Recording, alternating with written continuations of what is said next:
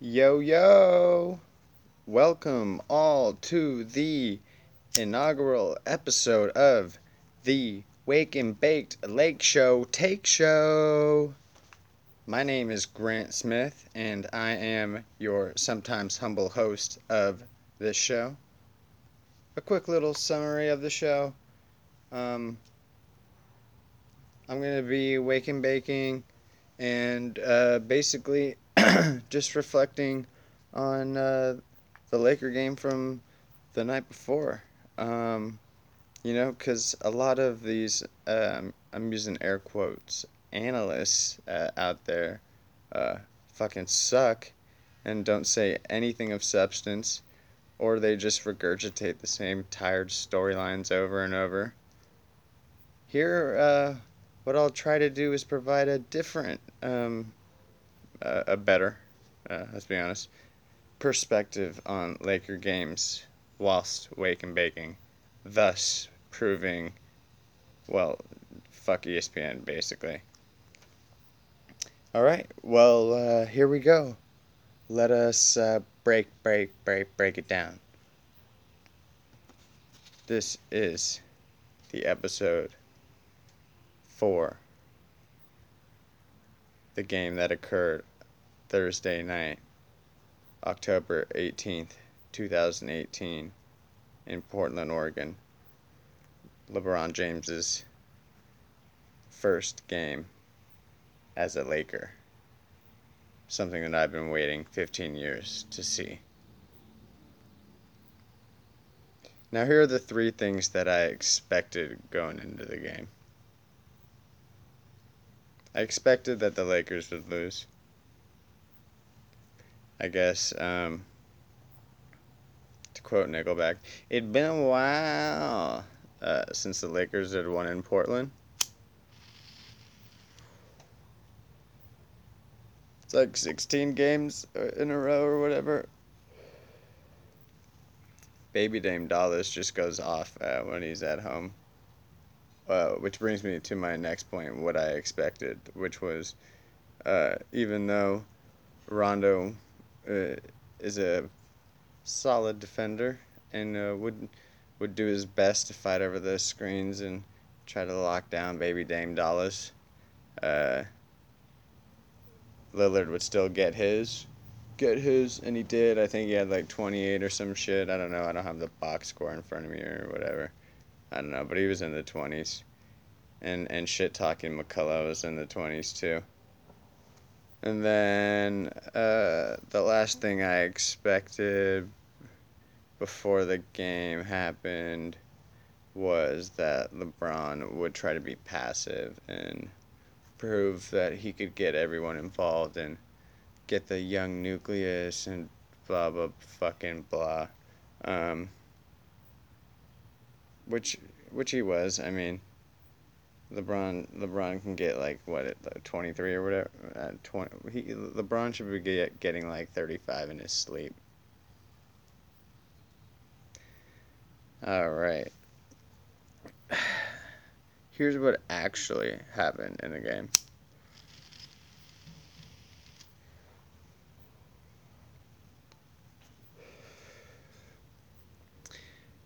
They lost because of a bunch of freaking white guys. They let fucking Stauskas drop 20 goddamn six points on them. Let me repeat. They lost to a bunch of white guys. Um, Rondo was the best player on the court, in my opinion. For the Lakers, at least. Well, we're talking about the Lakers. But I'm not to ball wash Damian Lillard anymore. I like him, but Rondo was clearly the best player out there. Court general. Um, no, but just just the way that he can. Like, eh, if you're an NBA player, Rondo's going to get you a wide open shot, and if you can't make a wide open shot, there, there's a reason he's rolling his goddamn eyes at you. It's like make it, just just fucking make the shot, and move without the ball.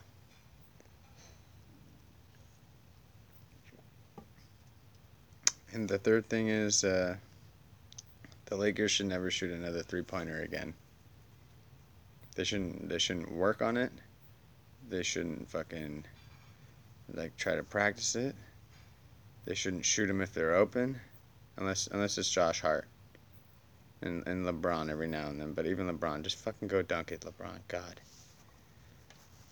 Yeah, again, the Lakers can't shoot for shit, free throws or goddamn from three, which is nothing new because the, last time that the Lakers had somebody that could fucking shoot, like they they were trying to bring in fucking Kapono, Jason goddamn Kapono, he couldn't shoot. They tried bringing in. Nash could shoot, but they had to beg him to. Just w- eh, all these shooters when they get to the Lakers, they can't fucking shoot anymore. It's unbelievable. They need one guy. Hopefully, Josh Hart can be that guy. So to uh, basically sum it up, Lakers got torched by a bunch of white guys. Lakers actually played a decent game. And uh, basically, I think that the Lakers, the Lakers front court, uh, Lakers front court, as in uh, goddamn JaVale McGee, even though he's been a lot better than expected. Um, they got outplayed. Lakers need to rebound. That was a big thing too. Uh, I, again, I don't have the fucking box. I don't have the box score for. But I was just keep it score at home. But um, fucking, they need to rebound more, box out, put their put, put they need to put their ass in their opponent's balls, create some space, and get a fucking rebound. And uh, Josh Hart needs to play more, but I think Luke will Luke, Luke will figure out the rotations and everything. Uh, as far as the dankest play of the night, um, I think it's pretty obvious. Uh, those back to back to back dunks when fucking LeBron went coast to coast, dunked it, then Baby Dame Dollars goes down the lane, fucking dunks it, then LeBron goes down again, fucking dunks it. The dunk is back, baby. They used to say the three. They used to say they're saying that the three pointer's the new dagger instead of the dunk. I beg to goddamn differ.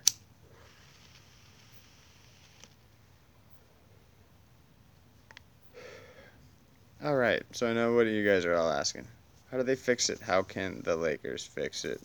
Uh, first of all, like I said, stop fucking shooting threes. Just stop. They're so bad. Um, second, play Hart more. Just play him more. Again. Um, fucking 20 minutes isn't enough. I know that he's like starting now or whatever, but he he's he's the only buddy, anybody. He's the only person that I'd trust that I would trust to fucking knock down 8 out of ten threes. And then um